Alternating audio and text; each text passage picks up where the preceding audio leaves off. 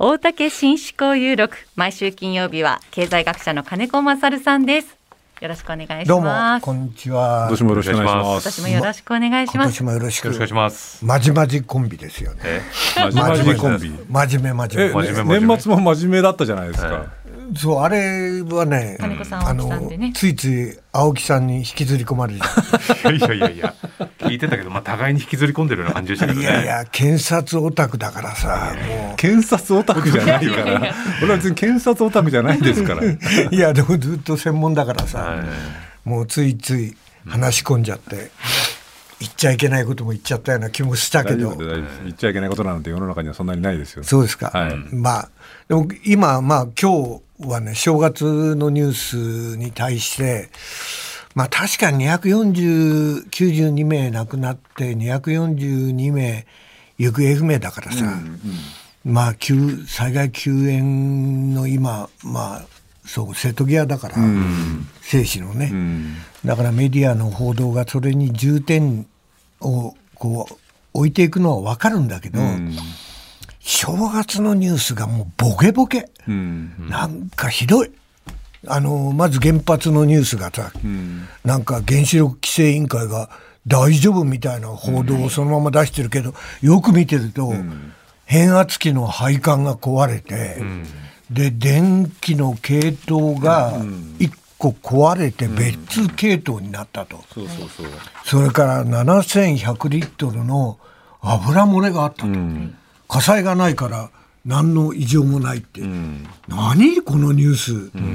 だって60年超の原発を動かすときにこれが起きたとしたらだよ、配管なんて無数にあるんだから、全部チェックできないんだよ、それがさ、このさらっと変圧器の配管が壊れてって異常がない、何を言ってるんだってまず驚いたね。しかもモニタリングポストが、ね、ぶっ壊れちゃって、15社で線量測定できてないって、これ福島の時と一緒ですよね。福島の時も結局モニタリングポストがぶっ壊れちゃって機能しなくて、みんな避難した人たちがむしろ放射その線量の高いところに避難させられたなんてのもあったわけですから、動かしてたらどうなったかって本当に危ないんじゃんっていうふうに思わないメディアって何なんだろうと思うのが一つね、それから2番目はさ、日航機と海上保安庁のその衝突事故に対して、こう2015年、俺はほら沖縄に結構こだわりがあるから、2015年の6月3日に自衛隊のヘリと日航機が、滑走路上で衝突したんだよ、でこのなんか台湾有事の名前で軍民共用の基地っていうのを増やそうとしてるわけで、どんどん強化しようとしてるわけだけど、過密空港なんだよ。羽田は特にひどいけど、過密空港だからこういう事故はいくらでも起きるってことが、あの時教訓だったはずなのに教訓が生かされてないっていうことがさ、問題になってないことが俺にはびっくりする、90分に1便1本ね、こう飛行機が降りてくるっていう。だってさ、民間機はゆっくりでも安全じゃないですか、でも軍用とか海上保安庁ってしょっちゅう緊急発進なわけじゃないですか、目的が全然違うものを同居させて、この防衛費の増大やなんかと同じような次元でさ、供用を進めなきゃいけないみたいな、それが国防だ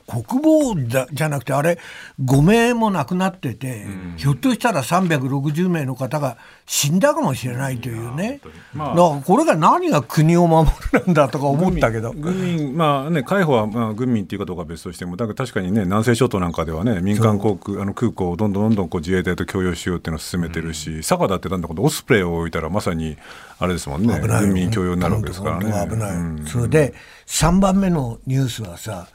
その政府がさ、予備費で能登沖地震で47億円出すんだって、おい待てよ、予備費って一体何だったんだよ、って思わない、なぜかっていうと2020年12兆円だよ、2021年8兆円、2023年2年はさ、11.7 兆かな、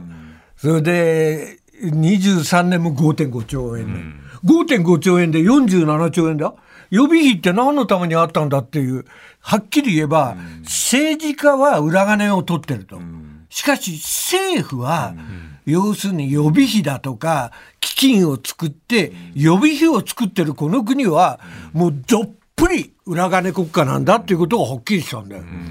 まあ、要するにだから国会のチェックを受けないで自由に政府が使えちゃってるお金が、まあコロナの時だったら100歩譲ってまあ多少必要だったかもしれないけど、結局それが恒常化してきちゃったってことなんですよね。そうそう、だけどあの時に12兆なんて必要ない、なぜかって東日本大震災だって2兆円なんだから、なぜかって言ったらこれは裏金を、まあ要するに政治家は裏金をパーティー券で作り、政府は予備費で裏金を作り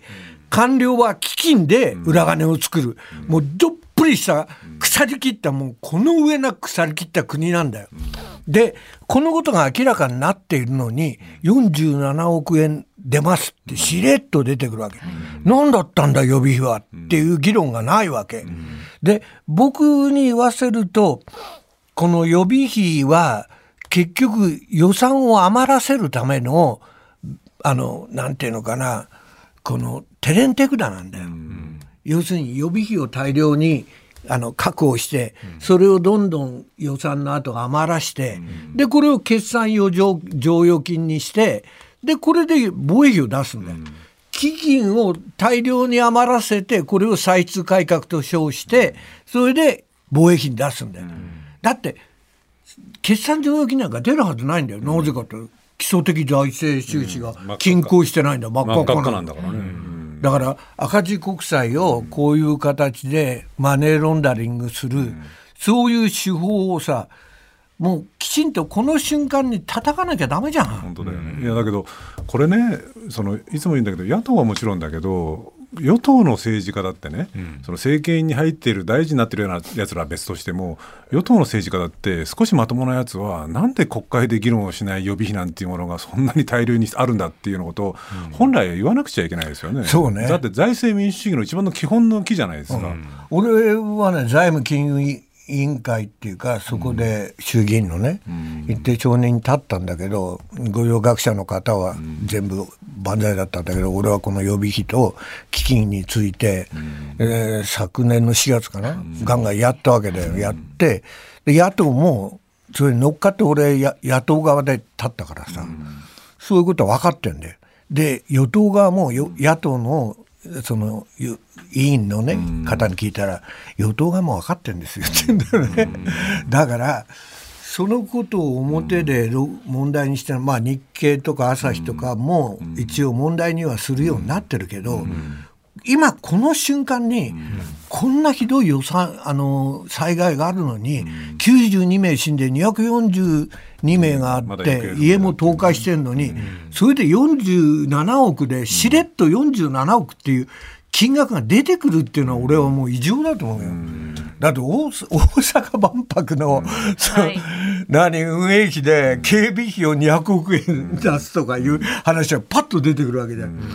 これで47億かって思わず思っちゃうじゃない。まあ、だからその金額の小ささと出方とっていう両方のところに問題があるんですよね。そうそう。だから僕らはね、そこから遡って、なんでこういう政策を続けてるんだろうかって考えると、今日のね、政権がどういうふうに動くかっていう読みがいろいろ出てきたけど、失敗したね、安倍の政策を岸田さんはなんで続けるのかっていう問題をよく考えないといけないんだよ。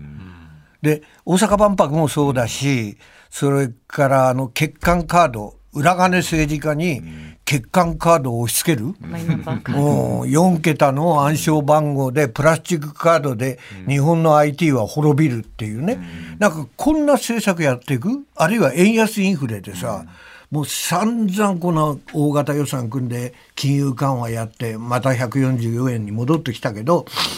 こういう円安インフレをやれば、結局献金出してる経団連企業はボロ儲けなわけじゃない、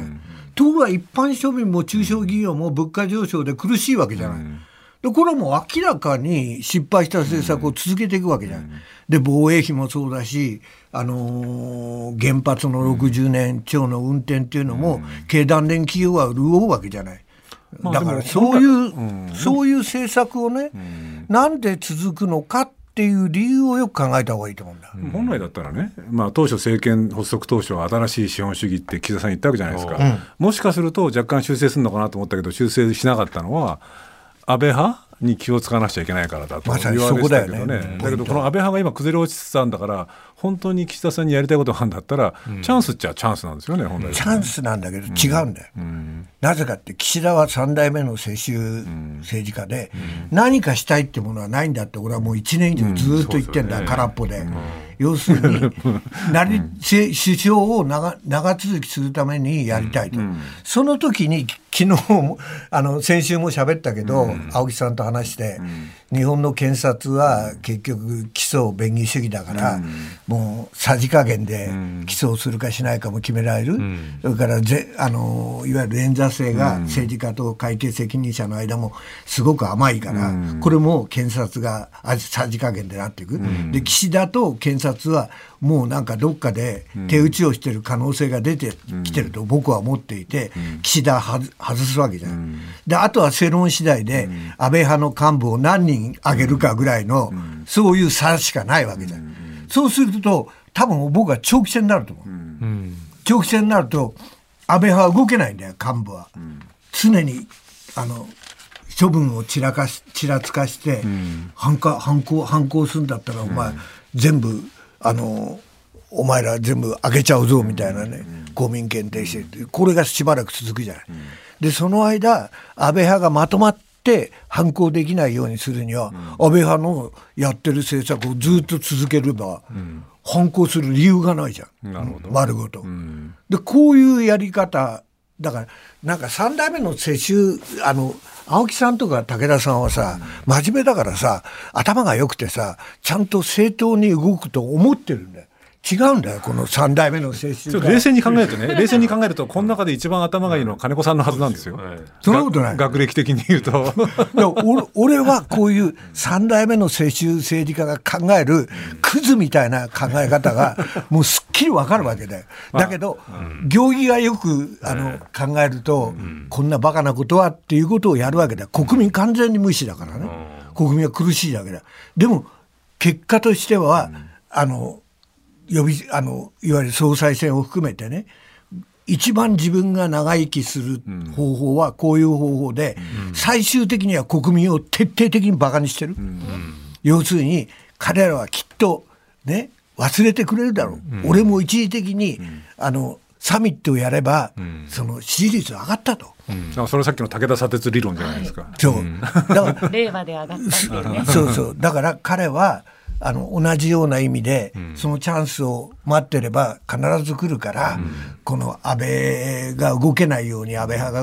ような状態にしながら、国民にとっては腐敗を早く解決してほしいとか、うん、こんなでたらめな経済政策はやめてほしいとか、うん、思っていてもそれは無視して、支持率が低くても何かやれば国民はどうせ忘れるに違いないっていう、こう舐められてるというか、徹底的に馬鹿にしてるから、うん、でもそんなことやってたら、うん、これは岸田さんはいいかもしれないけど、我々クラッシュしますよね。クラッシュするね、うん、自民党もしかしたらクラッシュするかもしれない、うん、まあ、自民党もクラッシュするから、だから3代目は新商を潰すんだよ売り家と空用で書く3代目ってやつですよねそう本当に、うん、だって本来言えばだよ、うん、政治資金規正法は国会が決めたんだよ、うん、だから立法府がこの問題を徹底的に解明して、うん、立法にもし価値があるとすれば、それをどう直していくかを議論するのは当然じゃん、うん、だけど池田議員が家宅捜索になったら、林官房長官はさ、政府としてはコメントする余地はないみたいなね、うん、そういう、要するに俺らはやる気ないと、うん、国会でも解明する気はないっていうことを表明してるわけじゃない。だからこれをバカにされてないと感じない、うん、そうしたらね、それはちょっともうあまりに人間として誇りを失っちゃってるかなと思って、うん、有権者はね、やっぱりね、バカにするんだと。昨日のそのね、政治刷新本部ってのはさすがにバカにされてるなと思いましたよねそうだよねおい、犯人が集まって何するんだよみたいなそう思いません？思います。バカにされてる。おっしゃる通りだと思いますだからどうしようもないなと思いながらだからちょっと僕は今日の会はね、2人は真面目すぎてまっとうな正論を言ってるけど、そんなに高級なやつじゃないんだから3代目の世襲政治家ってのはクズなんだからさ久しぶりにお会いした金子さんの圧に圧倒されてるけどごめんなさいということでまじまじコンビに思わず説教してしまいましたが、いやいやいやいや、とにかく頑張らないといけないなと思います。素晴らしいです。2年間絶対忘れるんだよみんな、はいはい、ありがとうございました。金子勝さんでした。お知らせの後は交通情報です。